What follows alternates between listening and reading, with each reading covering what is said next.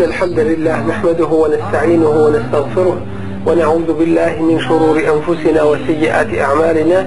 من يهده الله فلا مضل له ومن يضلل فلا هادي له. وأشهد أن لا إله إلا الله وحده لا شريك له. وأشهد أن محمدا عبده ورسوله. أرسله الله بالحق بشيرا ونذيرا بين يدي الساعة. من يطع الله ورسوله فقد رشد ومن يعص الله ورسوله فلا يضر إلا نفسه ولا يضر الله شيئا. أما بعد فإن أصدق الحديث كتاب الله وخير الهدي هدي محمد صلى الله عليه وسلم وشر الأمور محدثاتها وكل محدثة بدعة وكل بدعة ضلالة ثم أما بعد. أعوذ بالله من الشيطان الرجيم يا أيها الذين آمنوا اتقوا الله حق تقاته ولا تموتن إلا وأنتم مسلمون ovi koji vjerujete bojte se Allaha potpunom bogobojaznošću i ni pošto ne umirite osim samo kao pravi vjernici ja ejuhan nasu taku rabbekum o ljudi bojte se gospodara svoga alladhi khalaqakum min nafsin wahide koji vas je stvorio od jedne osobe wa halaka minha zevđeha i od nje stvorio njegovog druga. Wa besta minhuma riđalen kathiran wa nisa'a i od njih mnoge ljude i žene rasprostranio. Wa taqullaha alladhi tasa'aluna bihi wal arham. Bojte se Allaha kojim imenom jedni druge dozivate i neki dajte rodbinske veze.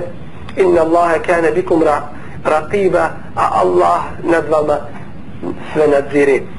Ja ejuha amanu attaqullah o vjernici bojte se Allaha wa qulu qawlan sadida i recite istinite riječi yuslih lakum a'malakum sve poslove vaše će ispraviti wa yaghfir lakum dhunubakum i oprostiti vam vaše grijehe wa man yuti illaha wa rasulah a onaj ko slijedi Allaha ko sluša Allaha i njegovog poslanika faqad faza fawzan azima taj je uspio velikim uspjehom od propisa naše vjere koje svaki musliman treba da poznaje u svakodnevnom praktičnom svome životu jeste i to kakav je njegov odnos prema njegovom bratu muslimanu i prema njegovoj sestri muslimanki.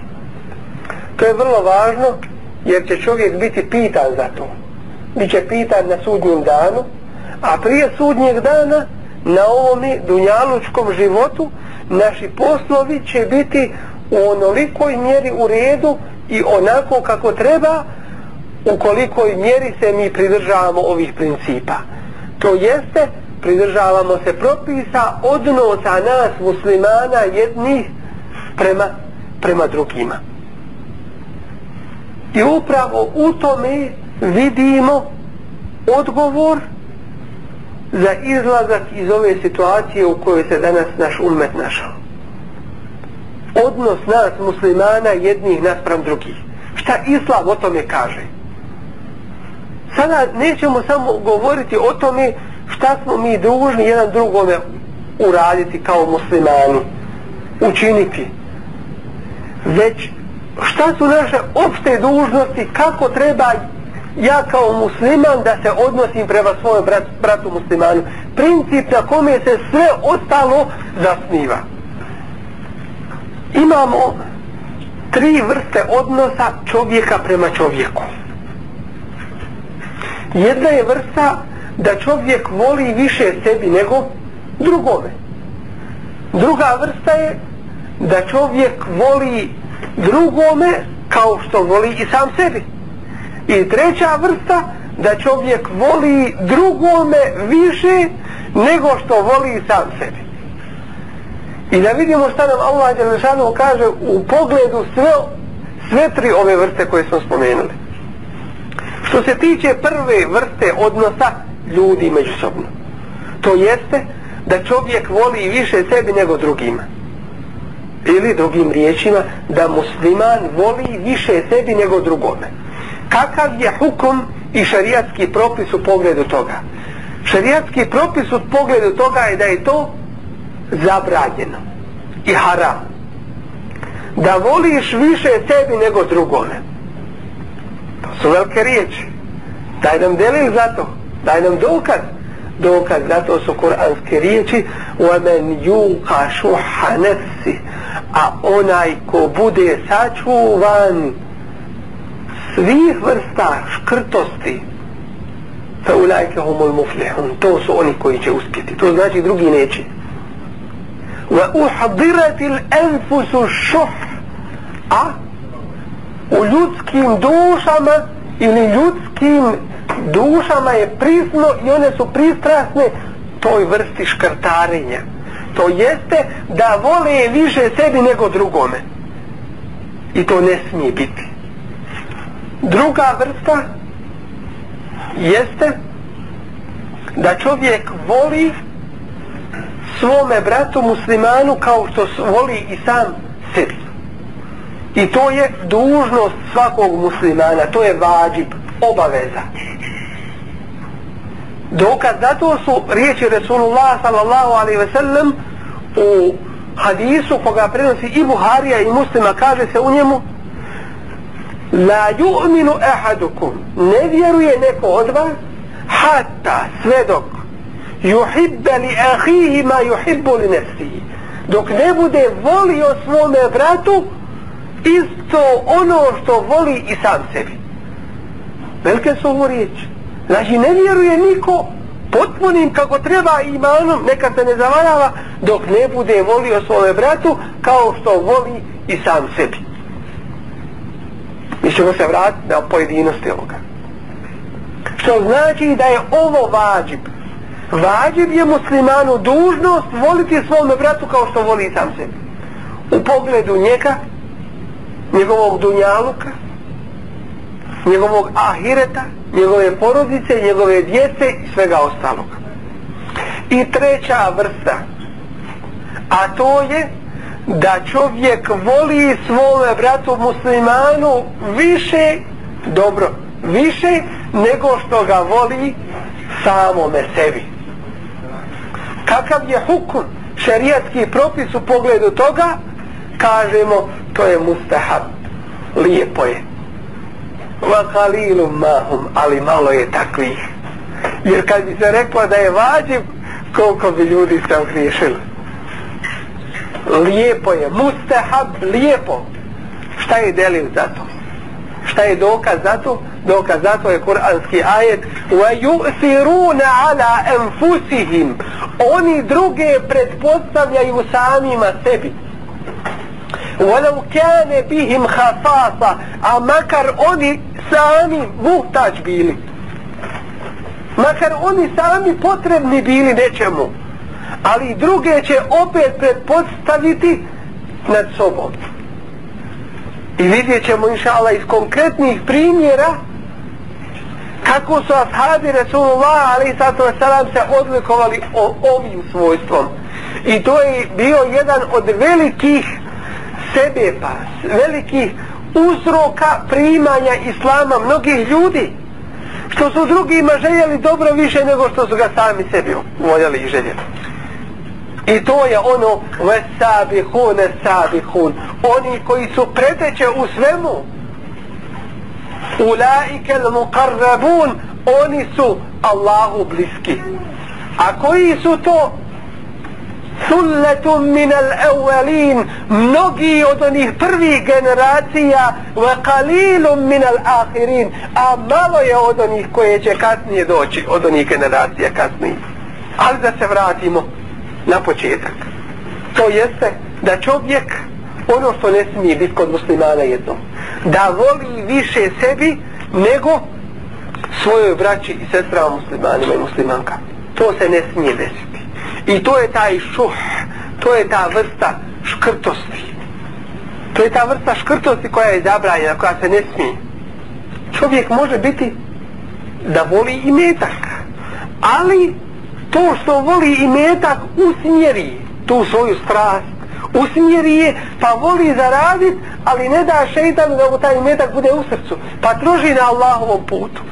Osman radijallahu anhu potrošio je i dao tri stotine deva tri, tri stotine deva za opremanje vojske Džejšun Usre koja je u najtežim momentima krenula protiv Bizantije prema Tebuku iz Medine u velikoj vrućini kada su mu, munafici govorili vrućina je.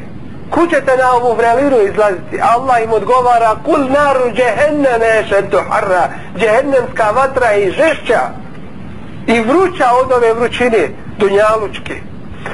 Osman radijallahu anhu daje 300 deva sa svom opremom. Još daje 50 konja još daje 10.000 dukata.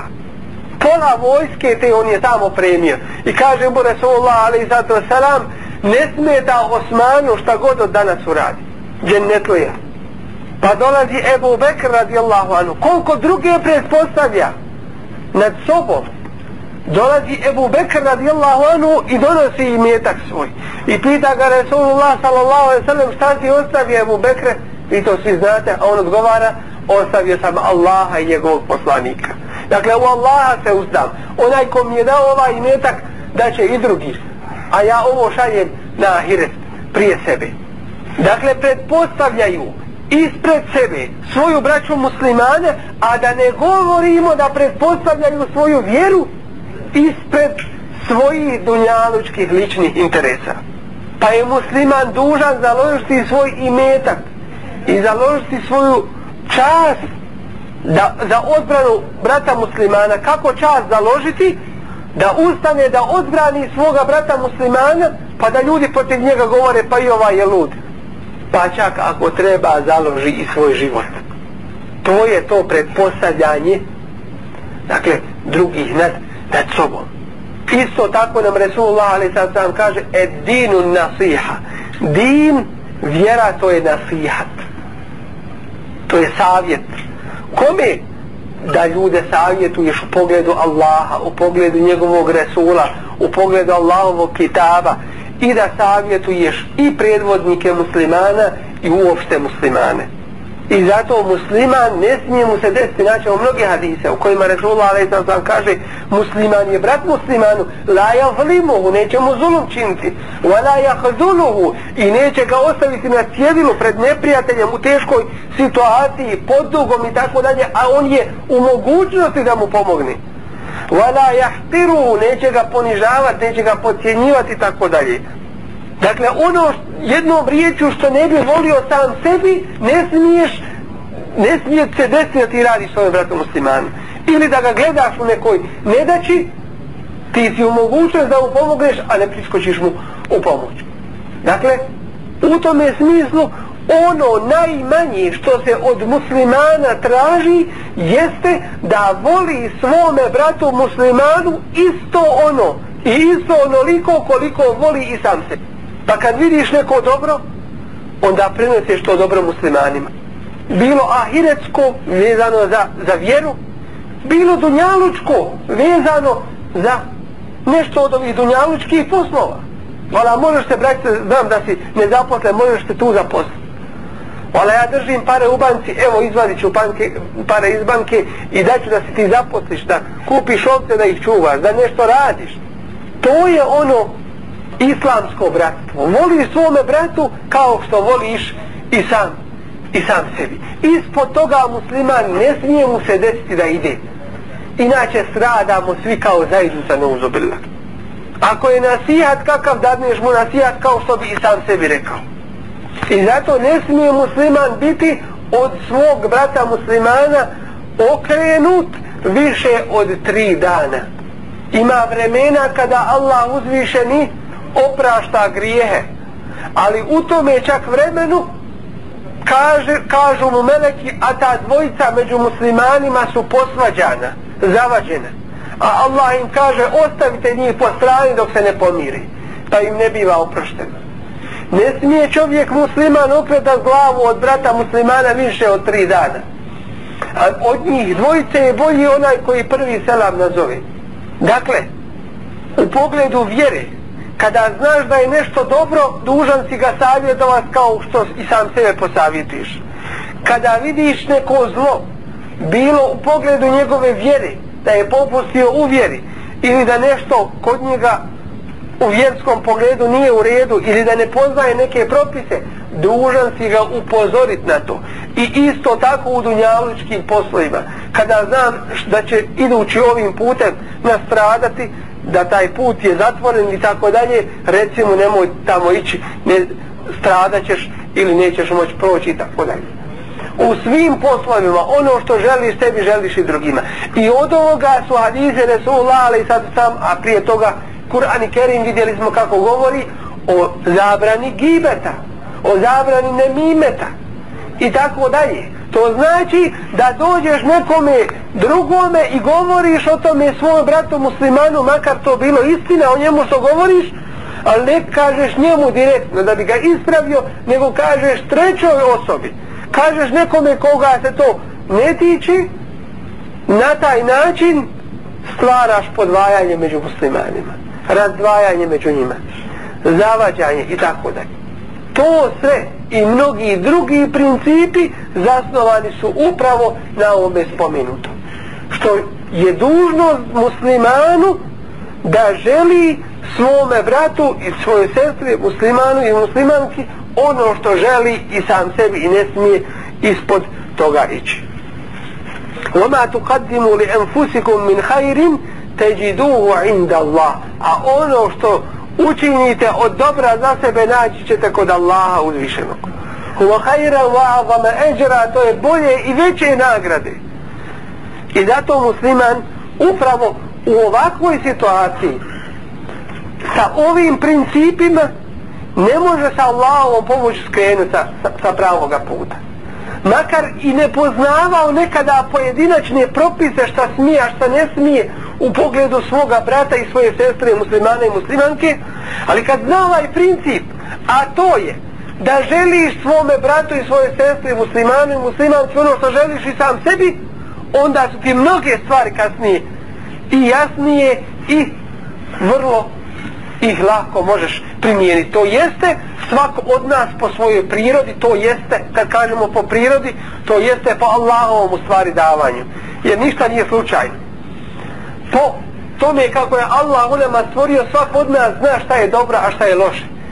E, to što želiš sam sebi, želi i drugome, to što ne voliš ni sam sebi, nemoj, nemoj voliti da se dešava ni drugome od, od muslimana.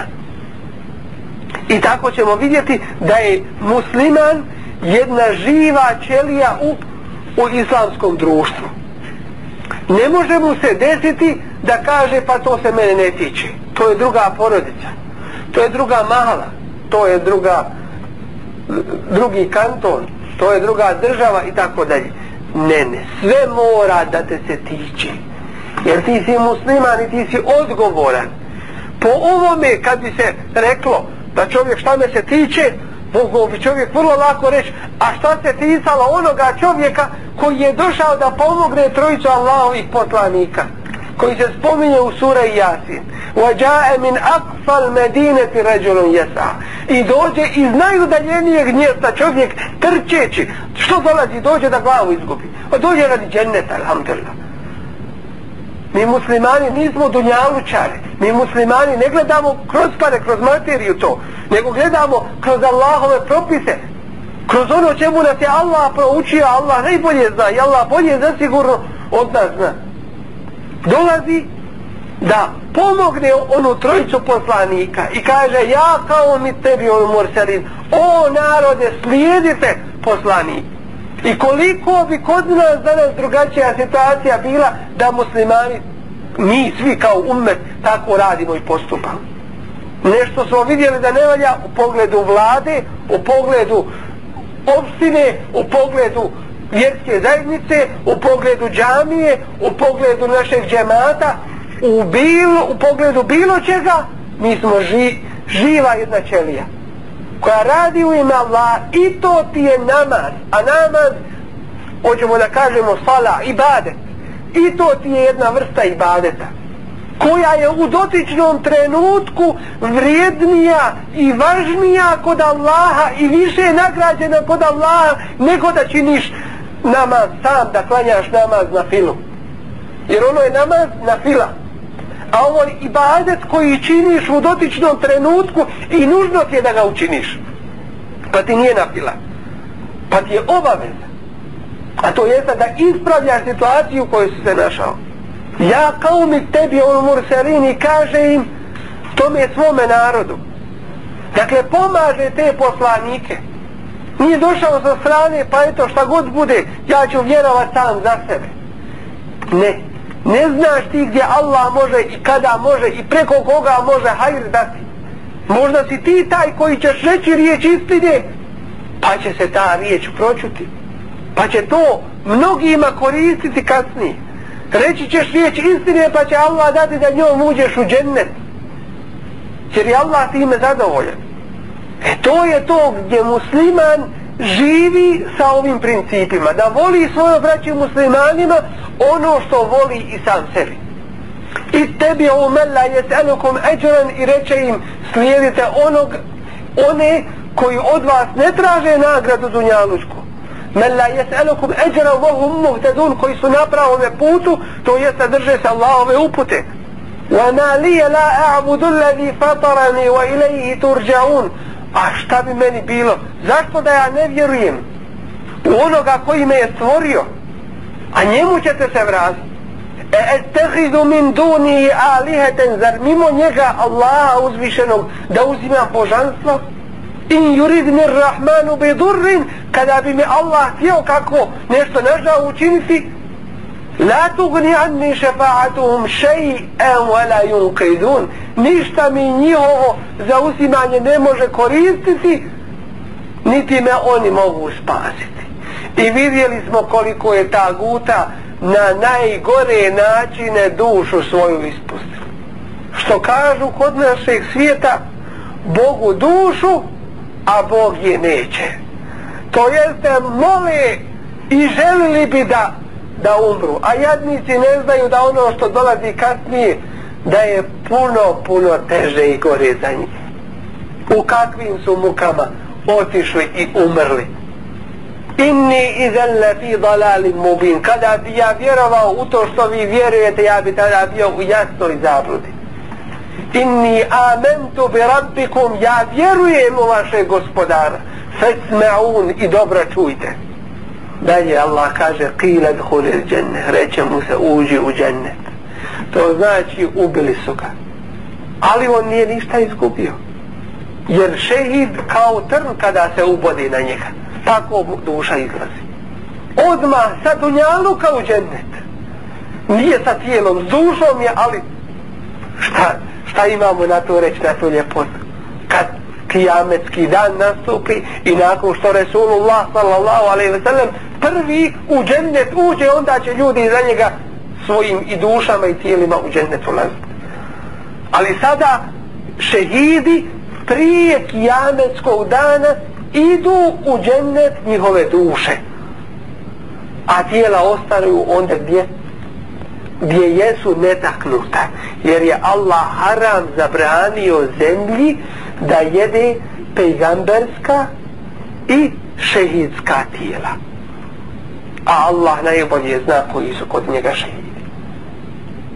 Dakle, pogledajmo iz ovoga jednog primjera šta znači to da čovjek voli drugima kao što voli sam sebi. Ali ovaj primjer koji smo sada naveli, on znači da je ovaj čovjek volio svome narodu više nego što voli sam sebi. Jer je žrtvovao svoj život da im dostavi riječ istine. Navešću vam nekoliko primjera iz života naših časnih predaka. Onih prvih generacija muslimana. Kako su oni pretpostavljali druge nad samima sobom. Dakle, najmanje što čovjek može učiniti je da voli svoje bratu muslimanu koliko voli sam sebi. I to je vađib, to je dužnost i obaveza. Jer hadis kaže, niko od vas neće vjerovati dok ne bude volio svome bratu kao što voli sam sebi. I to je velik stepen.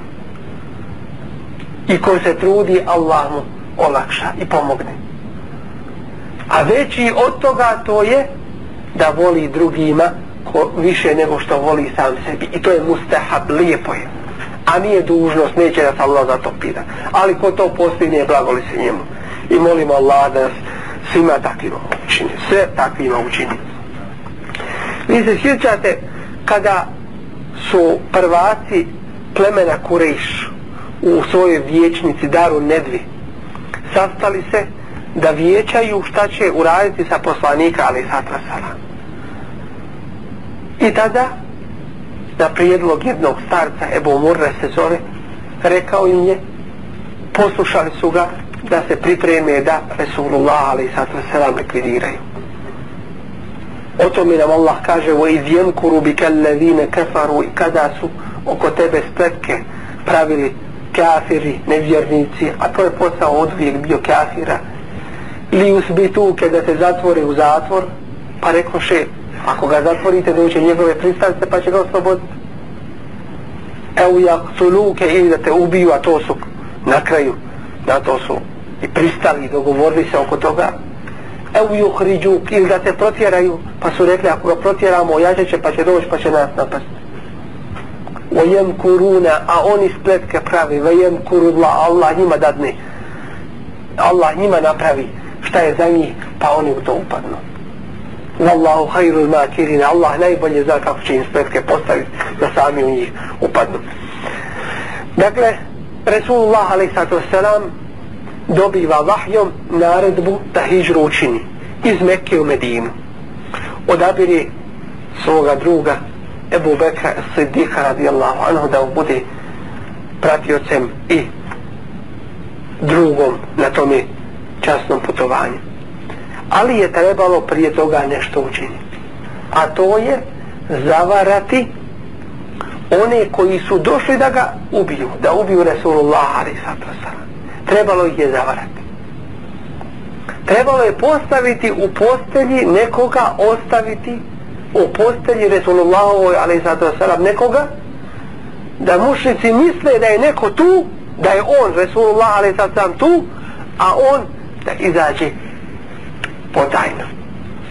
I Resulullah, ali sad salam, za taj časni posao, odabrao je Aliju ibn Abi Talib radijallahu anhu znajući njegov iman, njegovo požrtovanje na Allahovom putu i njegovu spremnost da to učini u ime Allaha. Pazite šta to znači? On se ovdje izlaže jednoj životnoj opasnosti. Sad ne mogu doći i napast misleći da je tu Resulullah, ali sad to Ali ovakve časne uloge i dužnosti povjeravaju se najboljima. Jer ako padne kao šehid u tome trenutku, blago li se njemu? Jer u nas muslimana je drugačiji pogled na dunjaluk. A, elhamdulillah, na ahiret naš je pogled onakav kako nam je Allah rekao. A kjaberi uopšte ne vjeruju u taj ahiret. Tako je Alija radijallahu anhu unaprijed spreman da žrtvuje svoj život za Resulullah ali sad su sad lega u njegovu postar. mušici su gledali vidjeli neko ima unutra neko je njegove posijeli i mislili su da je Resulullah a.s. unutra iako je Alija radijallahu anhu bio mladić tada nije žalio ako treba žrtvovati svoj život za Resulullah sallallahu alaihi wa sallam. Za ovu vjeru za muslimane i tako dalje. Drugi primjer. Prenosi se od Huzeife el Adevija i kaže u bitci na Jermuku da je došao sa malo vode u ruci. Počeo kaže počeo sam obilaziti ranjenike ne bih li gdje našao svog Amidžića sa namjerom da ga ako je živ ako je još živ napojim i vodom mu operem lice Dakle, nakon bitke obilazi ranjenike i traži svog Amižića da ga malo napoji, ako je još uvijek živ, i da mu malo umije lice prije smrti. E, ugledavši ga, upitao sam ga da ti dam malo vode. Pa mi je dao znak da hoće. I žeć, i ranjeni, i bolovi, rastaje se sa dušom u tom se začuo glas drugog ranjenika kao je, kako ječi. Viće, a, pa mi je Amidžić dao znak da vodu odnesem njemu. Dakle, ne mogavši mu reći, idi dao mu je znak, idi njemu i odnesi ovo, od njemu je potrebniji. Otišao sam i vidio da je to Hišam ibn Las, pa sam ga upitao, da ti dam malo vode. U tom momentu čuo je kako pomaga treći ranjenik. Pomaže, jauči od bolova. A, iće. Pa mi je Hišam dao znak da vodu odnesem njemu. Prišao sam mu i vidio da je već umro. Da je već preselio. Vratio sam se Hišamu i vidio da je i on preselio. Zatim sam se vratio svome Amidžiću i vidio da je i on preselio. Allah im se svima smilova. Pogledajmo te žrtve u ime uzvišenog Allaha Đelmešanu. Mogao bi neko reći, pa šta ću više, eto, izranjavan sam, čekam smrt samo, makar da se malo napijem vode, da olakšam ove svoje muke. Do zadnjeg časa, do zadnjeg trenutka dok im duša nije izašla, misli su jedni na drugi. Jer ovo je škola Resulullahova, ali sad vasalam nam bila, iz koje su svi uspješno izašli. Kao ashabi Resulullahovi, ali sad vasalam Ovo je jedan od najsjajnijih živih primjera kako se drugom treba želiti dobro više nego i samom sebi. I kako je život drugog preći i važniji nego sobstveni život i tako je slučaj sa muslimanom u cjelokupnom njegovom životu. Buharija i muslim u svojim sahih zbirkama hadisa da vidimo jedan drugi primjer navode kako je jednom prilikom kod Allahova poslanika alaihi sato selam odsjeo neki gost. I kako u svojoj kući nije mogao naći ništa čime bi ga počastio pa jedan ensarija pa se jedan ensarija ponudio da ugosti toga gosta Resulullahovog sallallahu alaihi sallam. Odveo ga je svojoj kući i rekao ženi ženo šta imaš od hrane? a ona kaže imam hranu za djecu. I ništa više.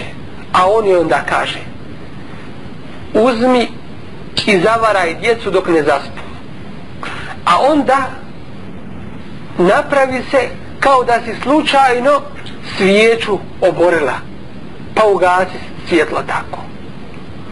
A onda donesi tu posudu sa tom, sa to malo hrane što ima pa ćemo u tome mraku se praviti kao da im jedemo.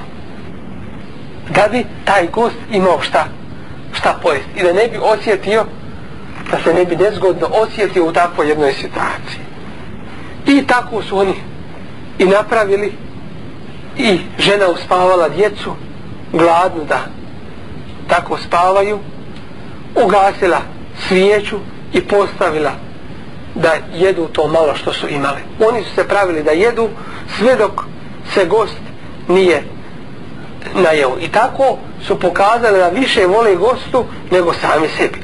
Ujutro kada kada je osvanulo. Oni su mislili to je ostalo među njima završeno s tim i gotovo. Ali ima onaj koga mrak ne spriječava da vidi. Ima onaj koji čuje hod mrava ima onaj kome ništa nije skriveno i onaj koji hoće ljudima da kaže to i otkrije nisu oni došli među muslimane i rekli vala to i to smo sinoć radili nego Resulullah alaih sato salam kaže Allah se zadivio onome kako ste sinoć postupili sa svojim gostom La ilaha illa Allah. Muhammedur Resulullah. Ko je Resulullah alaihi sallatu wasalam ovome obavijestio? To su mogli oni biti ili gost? Gost nije znao šta se radi i o čemu se radi. A oni to nisu radili. To je uzvišeni Allah Đerlešanu. Čiji sluh, čiji vid obuhvata sve. I kome ništa nije skriveno. I mufesiri navode da je taj slučaj bio povodom objave kuranskog ajeta iz sure Al-Hashr, deveti ajet, u kome uzvišeni Allah kaže وَيُؤْثِرُونَ عَلَىٰ أَنفُسِهِمْ više voljeli drugima nego samima sebi وَلَوْ كَانَ بِهِمْ خَصَاصَ makar je i njima samima bilo potrebno. Pogledajmo ovoga časnog primjera. Nekima je teško dat i učiniti kad imaju. A kako li je tek dat i učiniti kada se ne ima? Nečiji je dirhem i dinar ili bilo šta od bilo koje druge valute za nekoga će biti vrijednije to malo što je dao nego drugi što dadne puno puno više jer on je dao onoliko koliko ima to je njegovi metak to je ono što on ima kao što su ashabi dali našem cjelokupnom ummetu divne primjere. Isto tako i tabijini. pogledajmo nekih neke od tih. Pripovijeda se da se kod Ebu Hasana el Antakija jednom prilikom zateklo preko 30 ljudi za sofrom. Došli na kojoj je bilo samo nekoliko kora hljeba od kojih se nisu svi mogli najesti. Nisu imali ali su imali iman ali su imali tu darežljivost ali su imali blagodat pa im Allah da reke dadne i učini u tome. Jer lijepa namjera se od tebe očekuje. Ko dadne da se iftari postač ima nagradu kao da je i postio taj dan pa ako ima makar jednu hurmu neka mu dadne tu jednu hurmu. Ako nema ni to makar čašu vode nek mu prikući. Dakle ne, ne traži se koliko nego se traži ta tvoja želja za dobro. Uzeli su izlomili te kore hljeba koliko su imali ugasili svjetlo i sjeli da jedu. Zašto ugasili svjetlo?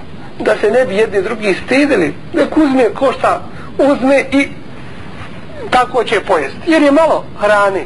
Pa nek svako pone što uzme. Možda će se neko usručavati pa neće nijest pa su zato ugasili svjetlo. Kada je sobra dignuta sve kore su bile netaknute. Jer niko nije ništa ni dohvatio u želji da drugima ostane više. Dakle nije rekao neko od njih ja ću uzeti jednu koru i završiti sati. ni niko ništa nije dohvatio tako je svaki musliman iako gladan više volio da se najedu drugi nego on sam. Na kraju se uspostavlja da su svi više voljeli drugome nego sami sebi. Kazuje se da je Bišr ibn Harisu dok je ležao na samrtnoj postelji došao jedan čovjek. Čovjek kad se rastaje sa dušom obično osjeća to. وَظَنَّ أَنَّهُ الْفِرَاقِ i bude ubijeđen u tome času čovjek da je to rastanak duše sa tijelom da duša mora izdati Allah mu dadne taj osjećaj često se čovjek razboli u svom životu ali osjećaj da se približio čas smrti i da duša mora izaći, to je poseban osjećaj. I o tome Allah govori i kaže وَظَنَّ أَنَّهُ الْفِرَاقِ i bude ubijeđen nimalo u to sumnje ne ima da je došao čas rastanka duše sa tijelom. وَالْتَفَّتِ سَاقُ بِسَاقُ kada se sastave noga uz nogu ila rabbika yawma idin al-masaq gdje ide ide svome gospodaru tamo tamo mu je susret Bišer ibn Haris kada mu je došao smrtni čas. Ležeći na smrtnoj postelji došao jedan čovjek i požalio mu se na siromaštvo. A vi ćete naći ljudi da ima koliko god ne ima nikada ne bi zatražio. I to su oni najbolji. Jahsebuhumul džahilu agnijae minet ta'afuf. Misli čovjek da su oni bogati od od toga što se ustručavaju zatražiti. I koliko ima naših nana i deda mumina i mutekija koji ne bi zatražili kada bi ne zna šta bilo. I zato neka se Allaha boje. Oni koji misle da će lako proći. Time što kažu pa ja sam se odužio ja sam se kutarisao zekata ja sam dao pa nek radi od njega šta god hoće. Ovome ili onome ako nisi provjerio kome si dao ako ne imaš uvida kome ide taj zekat i kako se taj zekat deli i da li dolazi na svoja mjesta. S druge strane ako znaš da se svašta od toga radi onda ti je bolje uzeti drugi put pa podaj na mjesto jer ti nisi zekat dao jer ti nisi svoju obavezu izvršio. Jer mi Allahu time uslugu ne činimo. Walakin Allah yamun. Nego Allah nama daje svoju blagodat. Time što je propisao i zekat i sve druge propise da se naš imetak čisti da se mi sami čistimo i tako dalje. Nije to da čovjek se dadne i da kutariše već da dadne na mjesto. Od toga će biti koristi. I to će uroditi pravim plodom. Dolazi čovjek biš rubnu harisu koji leži na smrtnoj postelji i žali mu se na siromaštvo.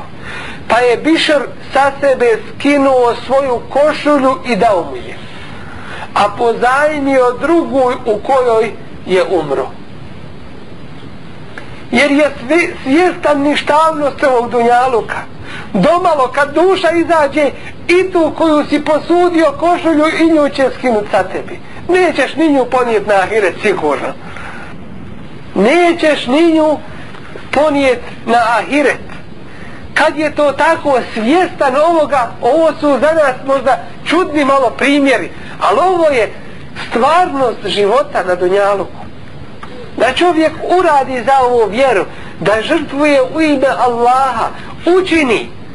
Šta drugi rade mi nećemo za druge biti pitani.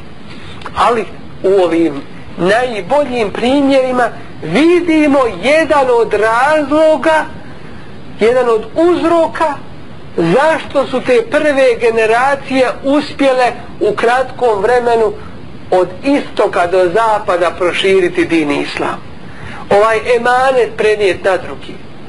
A isto tako vidimo sa druge strane da danas mnogi nažalost su skroz u suprotnom položaju od ovih prvih generacija. Želimo li kao muslimani napredovati i ovaj emanet iznijeti na svojim plećima kako treba. Dužnost nam je obaveza i vađib. Da volimo svoje braće muslimanima kao što volimo i sami sebi ako ovo uspijemo to je veliki hajr. I to je veliko dobro i to je iman. A oni najbolji oni prvaci oni koji neće požaliti žrtvu kakvu god i koliku god su uradili na ovome dunjaluku. Blagoli se njima blagoli se njima. Došao si ranije u džemat i stigao si u prvi sap i sada vidiš prijatelja ah baba u drugom safu ti izlaziš iz prvog sapa i pusaš njemu mjesto u prvome safu. Tu se ne primjenjuje predpostavljanje drugog nad sobom. Tu se ne primjenjuje predpostavljanje drugog nad sobom.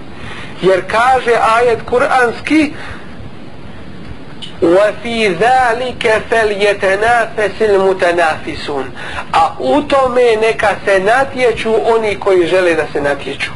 U tome je dobro. Drugo je ako se radi o propisu ko će stati za imama, o tome imamo hadis. Resulullah sallallahu alaihi ve sellem gdje se kaže neka iza mene staju oni koji su razboriti, to jeste koji su učeni prvaci, oni koji su učeni u vjeri, koji su primjerom muslimanima svakog dobra i tako dalje. Zašto? Jer može imam pogriješiti u namazu pa će ga ispraviti. Može napustiti džemat pa će stati na mjesto imama i tako dalje i tako dalje. Kao što se desilo kada je bio ubijen Omer radijallahu anhu na sabah namazu u mihrabu. Neki ashabi su se zabavili hvatanjem ubice, a jedan od prisutnih je prišao u mihrab i nastavio da je namaz. Ali što se tiče uopšteno natjecanja u dobru, čovjek ne smije drugog da pretpostavlja sebi. Već se u tome treba truditi, treba nastojati i treba se u tome natjecati. Da bude on najbolji. Jer ajet kaže neka se u tome natječu oni koji žele da se natječu u tome dakle dobro. A dobro ćeš i drugome dati kada mu svojim primjerom kažeš, pokažeš i dokažeš da je to hajr pa ga podstakneš na to dobro. Kada nekoga probudiš na kijamu lejl, ko što kaže Resulullah sallallahu alaihi ve sellem u svome hadisu, Allah se smilovao čovjeku koji dođe pa probudi svoju ženu na veće da ustane klanjati noćni namaz. Pa ako ne, ste, ne tjedne, onda je poštrca vodom. I Allah se smilovao ženi koja dođe da probudi svoga čovjeka na veće. Pa ako ne tjedne, uzme vode pa ga poštrca vodom da ustane. Dakle, i drugog navesti na to dobro, to je jedan hajr. Reći drugome, nasihat, i to je jedan hajr u kome se i tebi od njegovih sevaba piše od sevaba toga djela njemu se ništa neće umanjiti e to nam je jedna obaveza jedan vađib koji stoji pred nama svima da nas Allah uzvišeni pomogne u ostvarenju ovoga amin arhamar rahim سبحانك اللهم بحمدك أشهد أن لا إله إلا أنت أستغفرك وأتوب إليك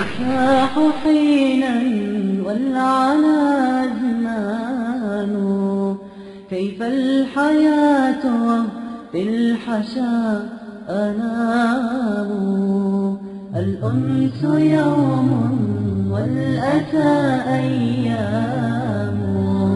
السعد حين والشقاء أعوام. الساح حينا والعنا أزمان. كيف الحياة في الحشا أنام. فوق المآسي والأشايا القاني. ألقى عذابا قد تساه سقاني